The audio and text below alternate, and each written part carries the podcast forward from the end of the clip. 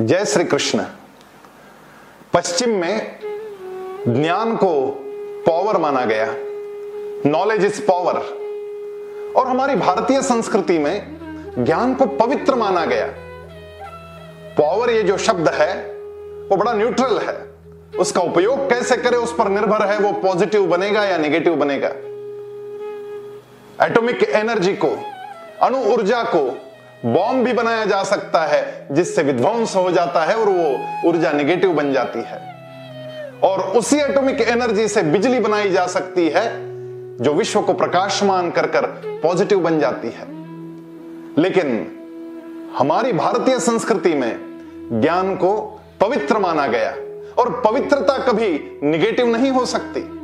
और पवित्रता शब्द का और एक मर्म जानना होगा, पवित्रता ऐसी चीज़ जिसके संपर्क में आई व्यक्ति पवित्र बन जाती है। जैसे गंगा के केवल स्नान मात्र से, स्पर्श मात्र से केवल शरीर ही नहीं, मन भी पवित्र बन जाता है।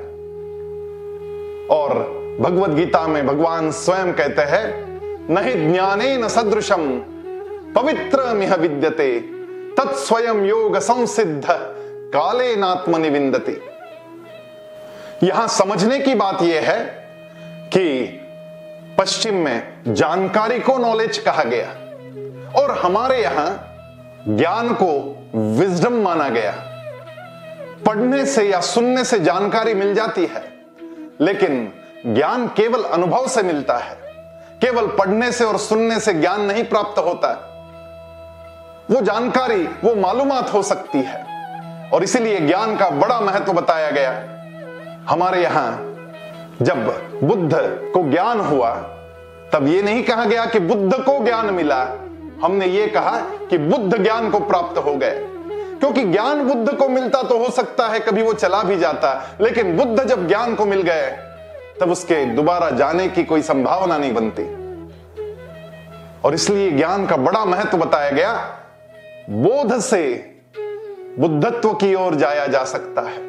और आत्मबोध स्वयं को पहचानना इसी से व्यक्ति बुद्ध बनता है। बुद्ध का मतलब है जो अपना पीक परफॉर्मेंस देने वाला हो, जो आनंदित हो, जो उत्साहित हो। एक आम का वृक्ष था।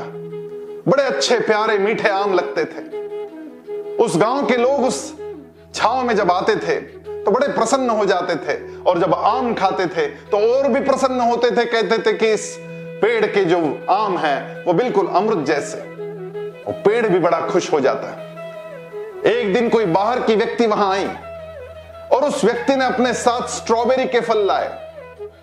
जब गाँव के लोगों ने स्ट्रॉबेरी चखी और उस व्यक्ति ने कहा कि आपको स्ट्रॉबेरी कैसी लगी तो गाँव के लोग कहने लगे कि ये तो विश्व का सर्वोत्तम फल है।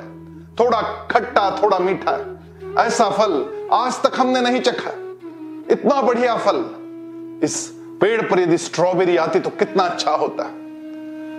आम के वृक्ष ने इस बात को जब समझा, तब उसने ठान ली कि मैं अगले साल स्ट्रॉबेरी दूँगा। दिन रात उसी विचार में लग गया।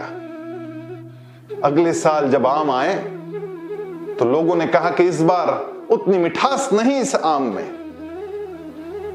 आम का वृक्ष तब भी स्ट्रॉबेरी के फल पैदा करने का प्रयास कर रहा था, विचार कर रहा था।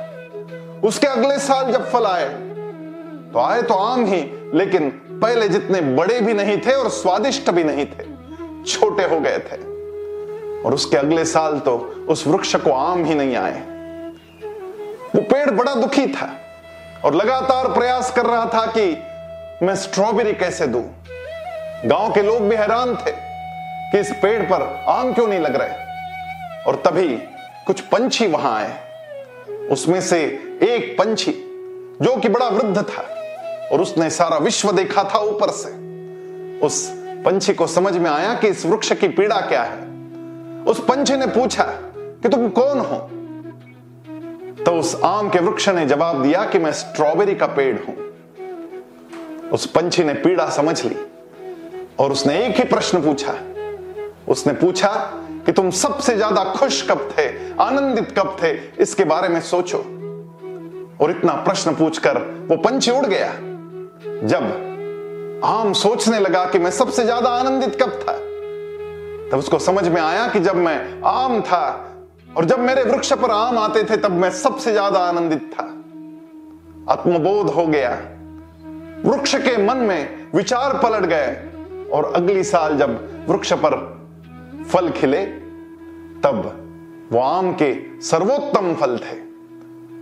उस वृक्ष को आत्मबोध हो गया था कि मैं कौन हूँ? ज्ञान बोध से होता है, अनुभव से होता है, और जिसको ज्ञान प्राप्त हो गया, वो अपने आप योगी बन जाता है। तत्स्वयं योग संसिद्ध, काले नात्मनि वो सबसे अच्छा परफॉर्मेंस देने लगता है, सबसे अच्छा प्रदर्शन करने लगता है, और अंदर से आनंदित भी बनने लगता है। यही विजय का मार्ग है। आइए इसी मार्ग पर चलते हैं। जय श्री कृष्ण।